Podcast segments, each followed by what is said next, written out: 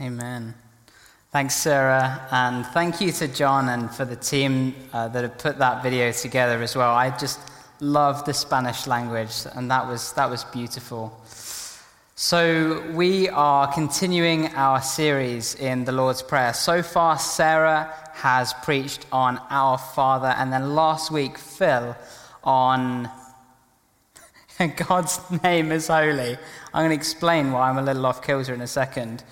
Uh, so, yeah, as Sarah said, I'm Anthony. I'm the youth pastor here at Coastline, and we have reached Your kingdom come, Your will be done on earth as it is in heaven in that Lord's Prayer.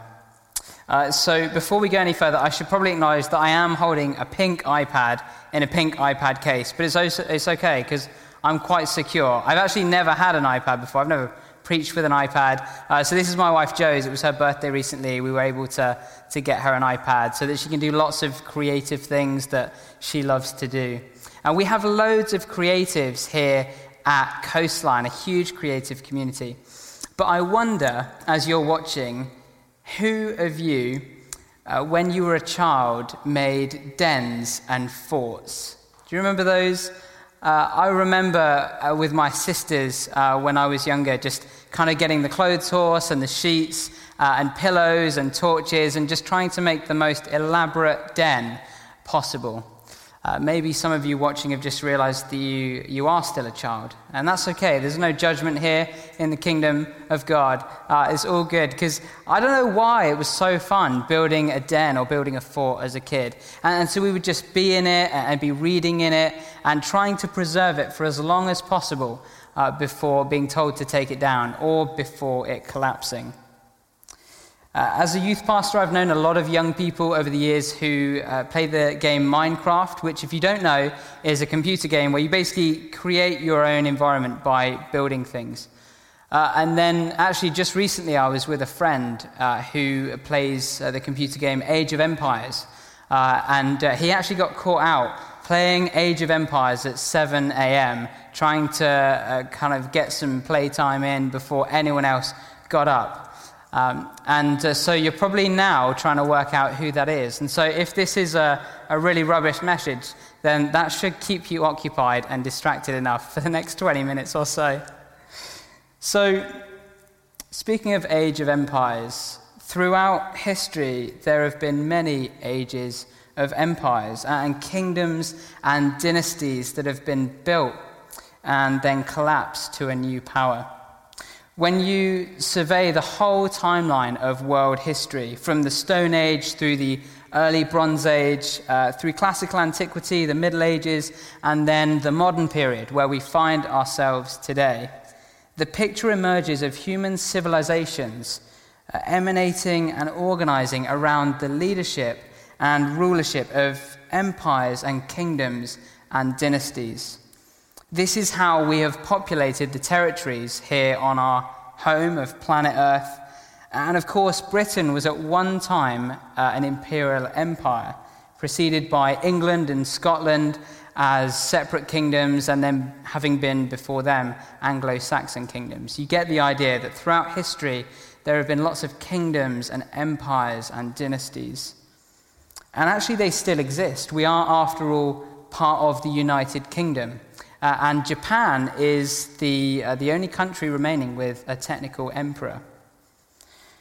The first known recorded kingdom was in the early Bronze Age, which coincides with the first time that we see uh, written uh, records being kept, that we develop language to the point of being able to document that and write it down. Uh, and it's the Egyptian Old Kingdom in the year 3300 BC. There were other civilizations around in the world at that time, of course, but this was the prominent power in the world at that time because uh, they had learned how to make the strongest iron technology. The Egyptians had built these huge furnaces and they used billows to make the fire hotter. Uh, I think it was somewhere between 600 and 800 degrees they managed to get these furnaces. Uh, and so their tools and their weapons were the best in the land. Uh, so it's no surprise that uh, they remained the strongest power in the world at that time uh, because of their weapons. Uh, and so, uh, because there were these huge furnaces, uh, we know that the Egyptians enslaved the Israelites to work for them. And so, that's why one of the reasons why the, the slaves were dropping like flies. And as history continues, we see the emergence of the Akkadian Empire, the Middle and New Egyptian kingdoms, the Babylonian Empire, the Elamite Empire, the Shang dynasty, the Assyrian Empire. I like to think about it kind of a bit like Lord of the Rings, where there's lots of different kings in different realms, different parts of the world, and uh, they're all struggling for power in this cosmic story of light and darkness, good versus evil. Of course, Tolkien's uh, Lord of the Rings is fictional, but it's a great reflection, not of Middle Earth, but just Earth.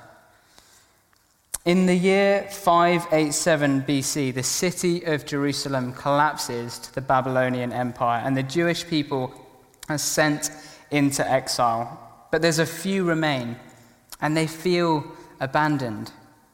Because Jerusalem is supposed to be the city where God would reign over the world to bring peace and blessing to everyone, but all seems lost.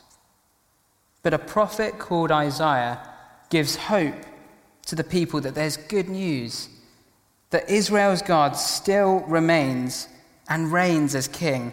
And God himself will one day return to this city of Jerusalem, take up his throne, and bring peace, because God is the sovereign king. And so the people sing for joy. And against the backdrop, a few years later, as we continue down the timeline of human history, against the backdrop of the reign of the Roman Empire, the most powerful military and governmental force now by this point in the world, an empire of conquer and rule. In the midst of that, a baby is born. A baby whom hundreds of years before this same prophet Isaiah said, For to us a child is born. And no extra points, by the way, for guessing when uh, this passage is most often quoted in our calendar year. To us, a son is given, and the government will be on his shoulders. And he will be called Wonderful Counselor, Mighty God, Everlasting Father, Prince of Peace. Of the greatness of his government and peace, there will be no end.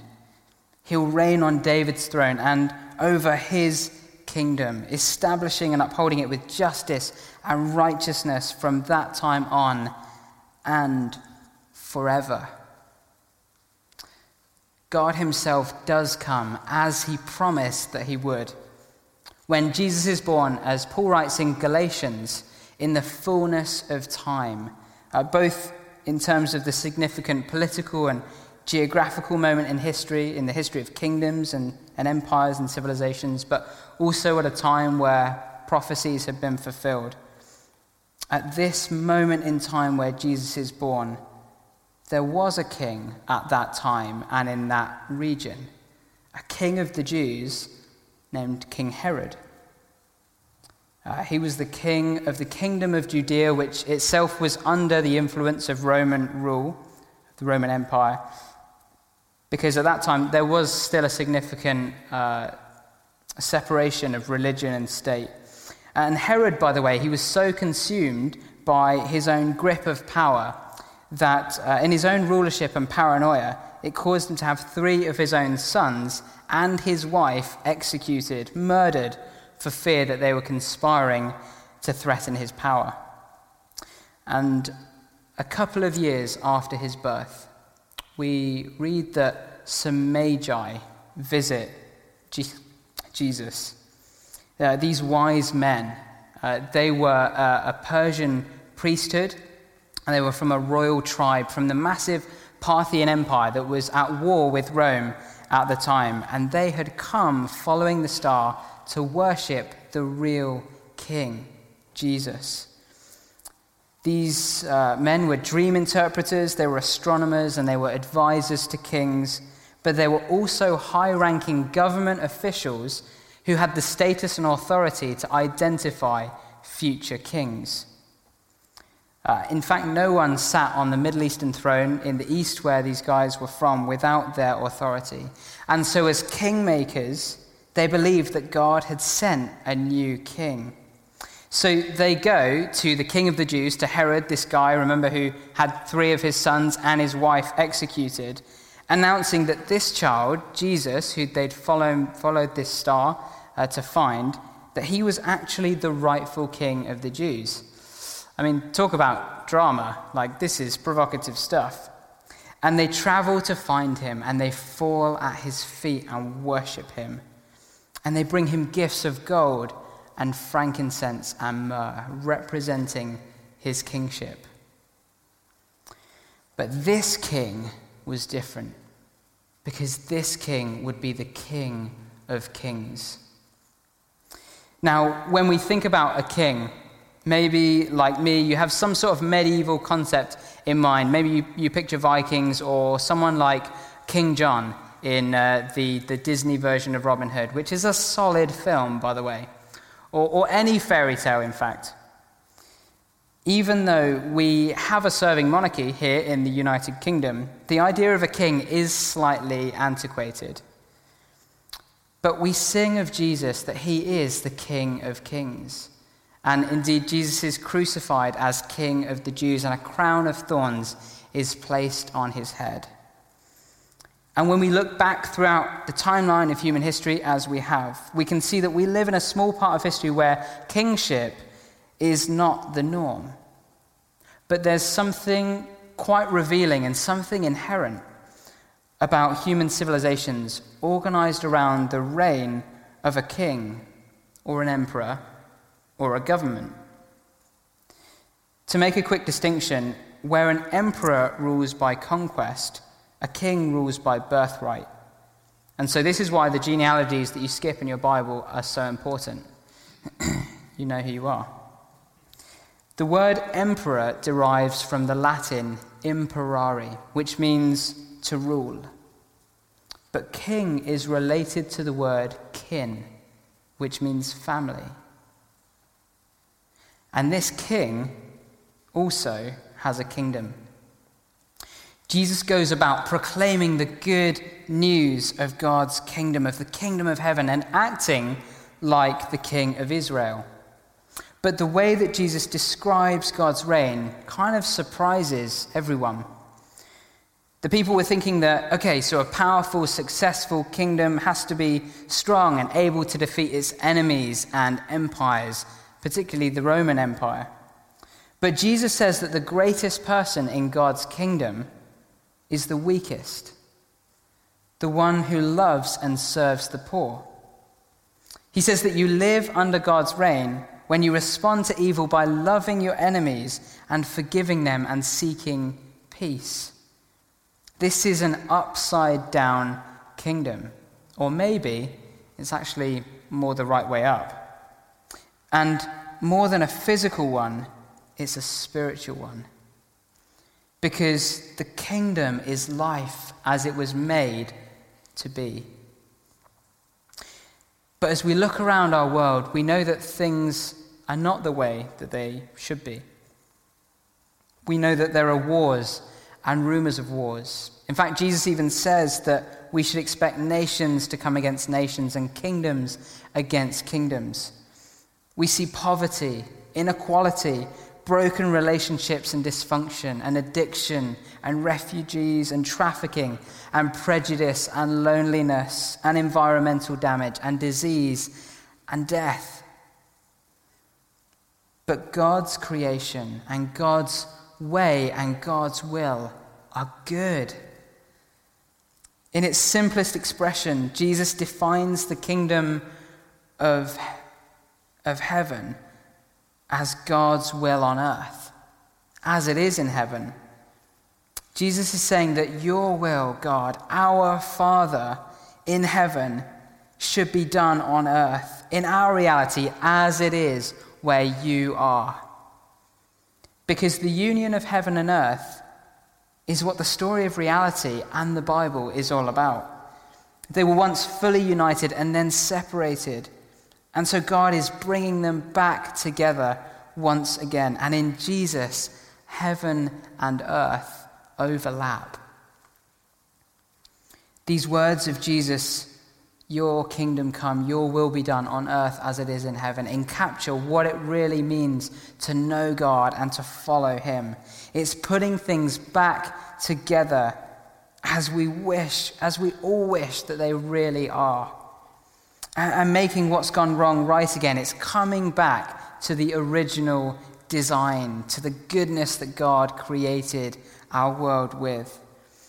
And so we all cry out for the kingdom because this is what it is to understand our human condition and the reality of the true story that you are creation with the gift of life, and all of creation is worshipping, whether we're worshipping ourselves or the things that we replace God with.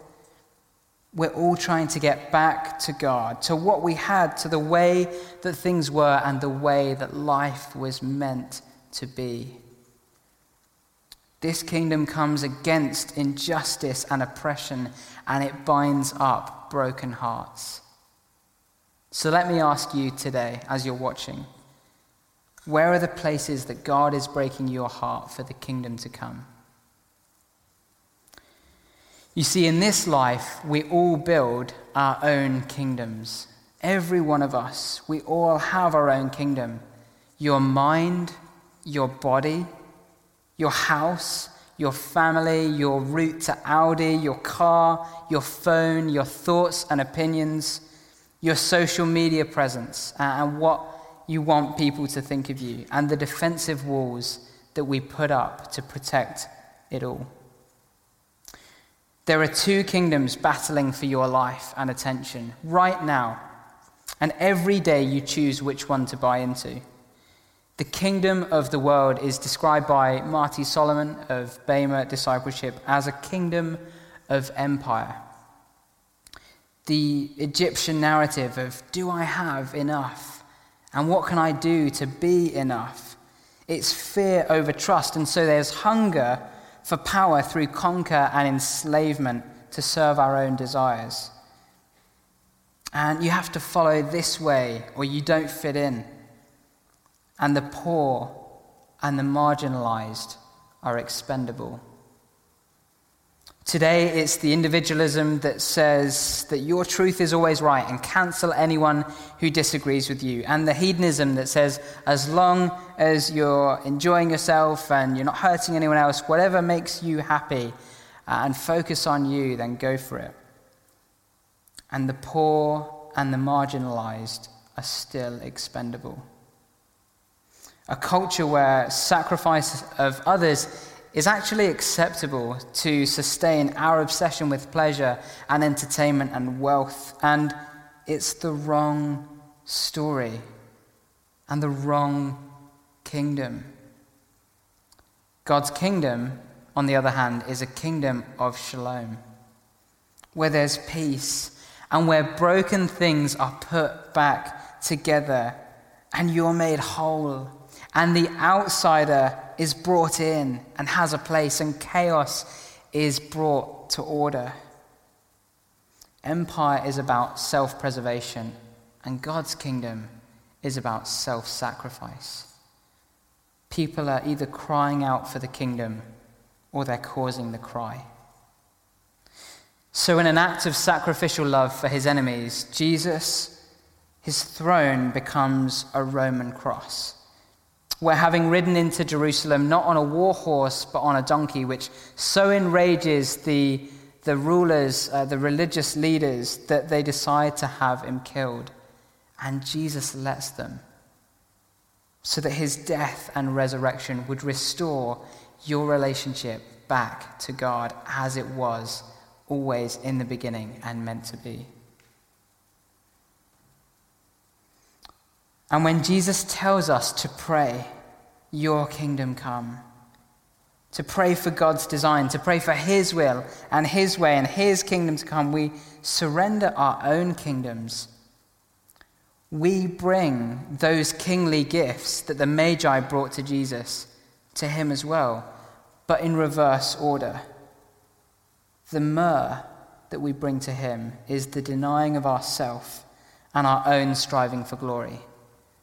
The frankincense is because our life is impure, but his is pure. and then we can bring our gold to Him, which represents our right to rule over our own life. So that it's not us who's living, anymore, but those outside of the kingdom are who we're living for. And we're living for God's will, His heart, because His is that no one should be excluded. This kingdom is for everyone, uniting all people everywhere. And the kingdom is family, which is why the word king doesn't mean ruler like empire, but family. When you become a Christian, you embark on a journey of preferring God's will and others before yourself. It's denying your own selfishness and dying to it, so that it's no longer you who lives, but Jesus in you. And with the Holy Spirit now at work in you, you will receive power and be his witnesses. Our minds are renewed as though we're born again with new desires and, and a spiritual life that was actually the life that we had with God in the beginning. Before sin broke the relationship and separated us from God's love. This is why Jesus says that no one can see the kingdom of God unless they're born again. This is a new way to be human. Jesus says, Repent, for the kingdom of heaven is near. But the Hebrew word shuvah, which translates as repent, means not to turn, but to return. To repent means more than you've sinned, so go and clean yourself up and uh, change the way you are and get righteous. The starting point of, of creation is not depravity and brokenness, but wholeness and goodness and shalom because you can't return to something unless you started in that place. Humanity is designed to function a particular kind of way, to carry the image of God, to be merciful and compassionate and loving. There's a right way and a true way. There's a path that we're supposed to walk, and we stray off of that. And the call is to come back to the original design. There's something that is more true. And when we stray, we're being less true and giving the world a less accurate picture of who we really are and of who God is and his kingdom. God says, Come back to your truest self, not to who you think you are because of your failures, but the story that God originally created you for. Empire is always on the doorstep. There's maybe no longer a threat of being overtaken physically, but spiritually by distraction, by division, by your habits, your relationships, by the ideologies that we buy into. And Jesus said that this kingdom, this kingdom of shalom, was arriving with him.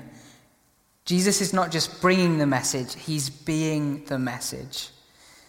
Pete Greig says that often we want God to airlift us out of our problems, and more often he parachutes in and joins us in the midst of them.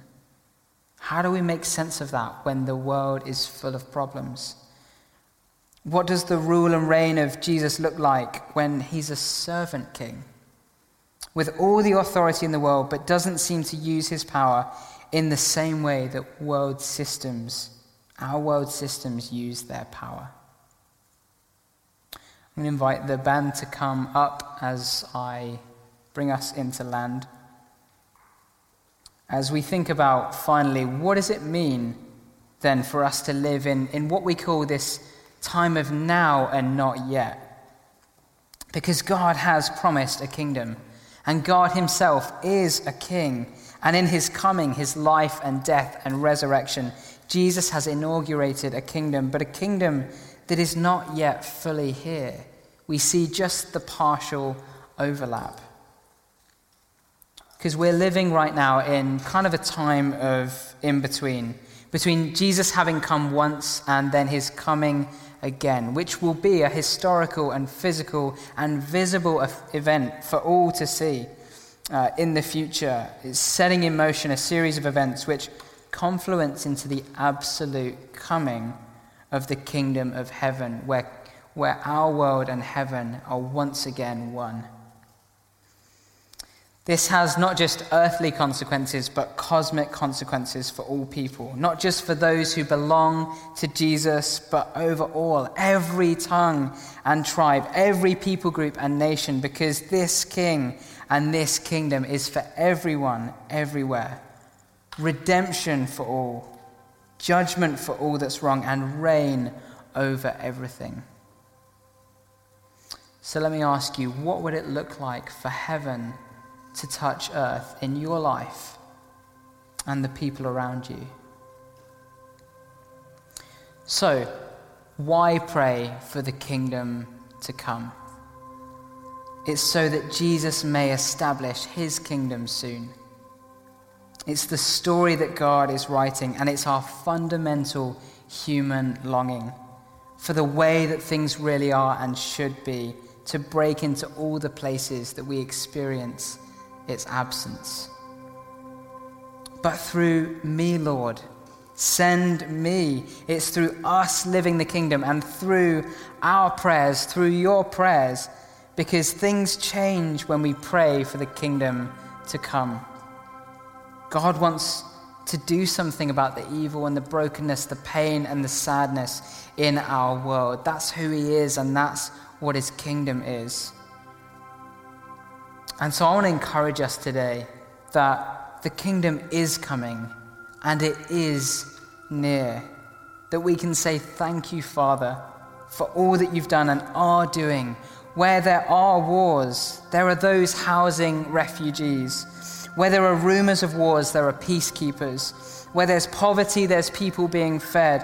Where there's inequality, there's dignity. Where there's broken relationships and dysfunction, there's people sacrificing time to come alongside others and minister to them reconciliation and teaching and wholeness and adoption and fostering. Where there's addiction, there's unconditional love and strength for others and encouragement. Where there's environmental damage, there's activism. Where there's loneliness, there's community. Where there's prejudice, there's justice. Where there's disease and death, there's, there's healing and miracles and comfort and care. And the greatest miracle, actually, which is the presence of Jesus with us in the midst of whatever we're going through. And when there's trafficking, there are people like Victor and Eileen Marx. Victor Marx is one of my absolute heroes of the faith. He's a a guy who, when he was a child, he was systematically abused time and time again by different stepfathers, and he was left for dead when he was just a young boy. And he went into uh, the Marines and uh, learned some discipline and kind of got toughened up. But it was there that he met Jesus and had an encounter with the living God, became a Christian, gave his life to him. And since then, God has taken this guy and given him an incredible wife and a family. And now he's spoken all over America and the world in, in prisons and in schools and in juvenile detention centers where, where people are, are living in chaos and they're living far away from the kingdom of God. And then he's done work with, uh, with soldiers with PTSD. And most recently, for the last few years, him and his wife and their dog, their, their canine scout, they have been uh, living in Iraq, going backwards and forwards to Iraq, rescuing women and girls who have been trafficked and enslaved and brutalized by ISIS. That is what God's kingdom looks like, and that is what He can do where He takes a life surrendered to Him. He can bring His kingdom through you. So when Jesus delivers these words of the Lord's Prayer, it's in the context of a prayer in unity, of, of our Father Debbie Wright describes the kingdom coming as an invitation to participation, that we get to do what Jesus did and is doing in extending the kingdom of God. We get to be the kingdom. The great thing is that it's bigger than you or I or our own kingdom. Because when you're not seeing the breakthrough, the kingdom is still advancing and we can pray together that God's kingdom comes. We get to be a part of that with two billion other people. I think that's pretty encouraging. And it's so easy to lose sight of when we're focused on another kingdom, on the wrong story and the wrong kingdom. It's Jesus' kingdom and the kingdom of our Father that we must seek after as our first priority. Instead of our personal kingdom and earthly kingdoms and, and the ways that we've messed it up and, and we've turned order into chaos, we pray, Your kingdom come instead.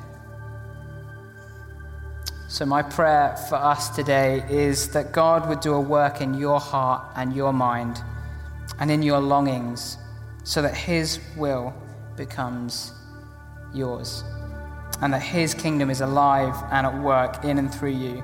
That as we pray this prayer together, our faith levels would rise, our expectations would grow to long for immeasurably more than we can imagine, and that we would get to know God more.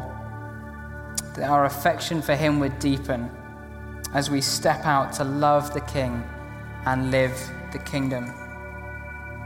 So, today, how is God calling you to pray for the kingdom of heaven to come and even to be the answer to someone else's prayer as you live the kingdom through your life.